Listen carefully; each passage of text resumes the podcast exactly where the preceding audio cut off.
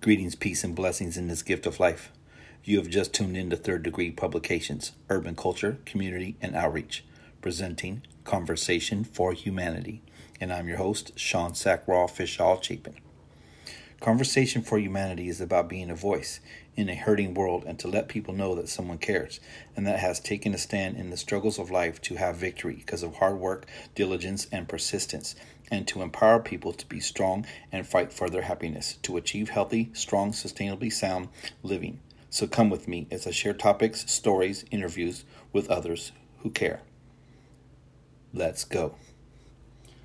I've taken a break for the last few weeks of doing podcasts, and uh, I'm getting back into the zone and going to sp- start speeding up the probably Hopefully every other day or every day I'm going to do a podcast on topics and start getting more active.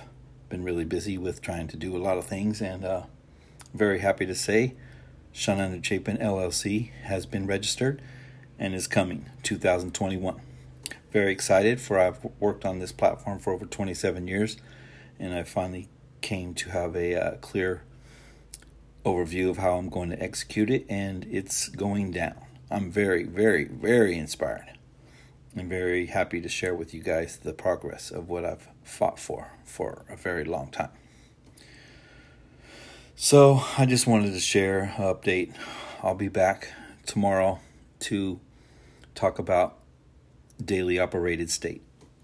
Every day we have life and issues that we need to deal with. We need to go to work. We need to pay bills. We need to have a healthy mind state and to be productive and to be happy most of all.